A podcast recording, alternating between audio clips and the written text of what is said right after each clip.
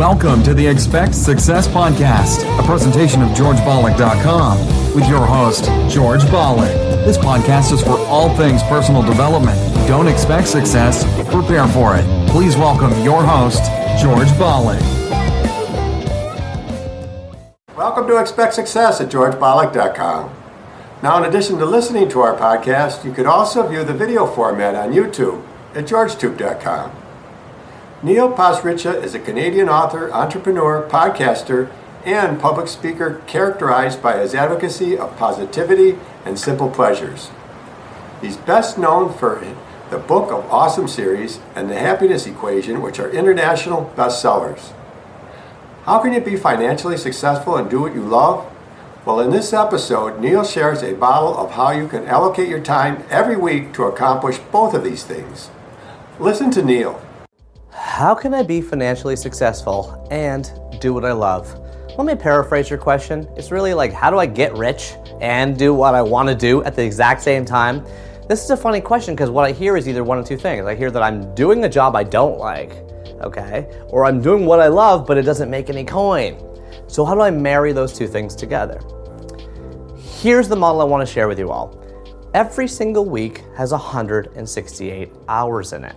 If you divide that number by three, you get three buckets of 56. 56 hours, 56 hours, and 56 hours. How many hours of sleep do they always tell us to get every single night? Unless you've been hiding under a rock, you know that the medical advice is eight hours a night. You always hear that everywhere. Everyone, Arianna Huffington's writing books about it. Get sleep, get more sleep. Yeah, yeah, yeah. Gotcha. Got it. We're going to try to get sleep. That's eight hours a night, which works out to 56 hours a week. One whole bucket. Now, your terrible dead end job or your beautiful, loving art project that doesn't pay you is another 56 hour bucket. Eight hours a day, right? My point is, even with those two things, you still have a third bucket. You've got that third bucket to offset the terrible job that, that isn't what you love or the thing you love that doesn't pay. Make that your other bucket. Let me give you an example. I worked at Walmart for 10 years. Soulless? No, I actually really kind of liked the job, but it wasn't my pure artistic passion. I wasn't making YouTube videos in front of my bookshelf, okay? So, what did I do on the side? Well, I created a side hustle. I started a blog called 1000awesomethings.com, where every single day for a thousand straight days, I came home from work and I wrote a little entry about fat baseball players or wearing warm underwear from under the dryer. I hit post. Okay, I was having, I was getting my, my giggles out in the evenings and weekends and it wasn't making money, and that's okay. Okay, because my job paid for me to do that. And when I had that side hustle going, I'll tell you what happened. You know what happened? Two things. And this is what this is the key of this model. 56, 56, 56. The key is that when you have something going on outside of work, you become mouthier at work. You speak truth to power. You're like the one asking questions of the CEO. You're like, you got this other thing going on. You don't care.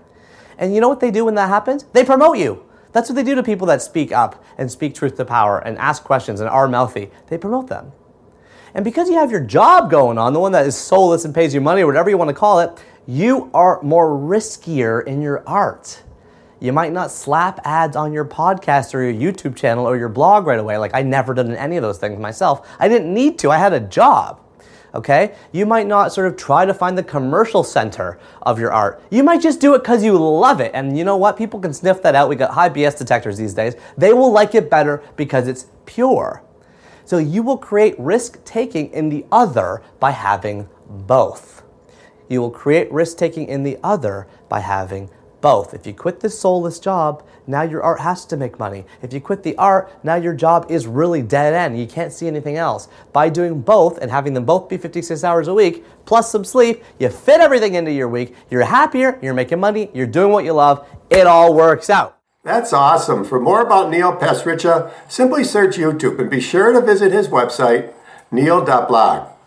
His aforementioned book, The Happiness Equation, is available at his website and or amazon.com. And remember, as the late great Jim Rohn used to say, you are the average of the five people you spend the most time with. Today you've been hanging out with Neil Pasricha, Buddy, and myself. So keep up the momentum, subscribe to our newsletter, and never miss another episode. We'll catch you on the next show. And thanks a million for listening. See ya.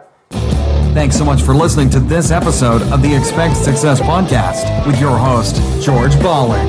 If you enjoyed today's podcast, please rate, subscribe, and review. And find more great content online at georgebollick.com and on Facebook and Twitter at George Bollick. We'll catch you next time. And remember, don't just expect success, prepare for it.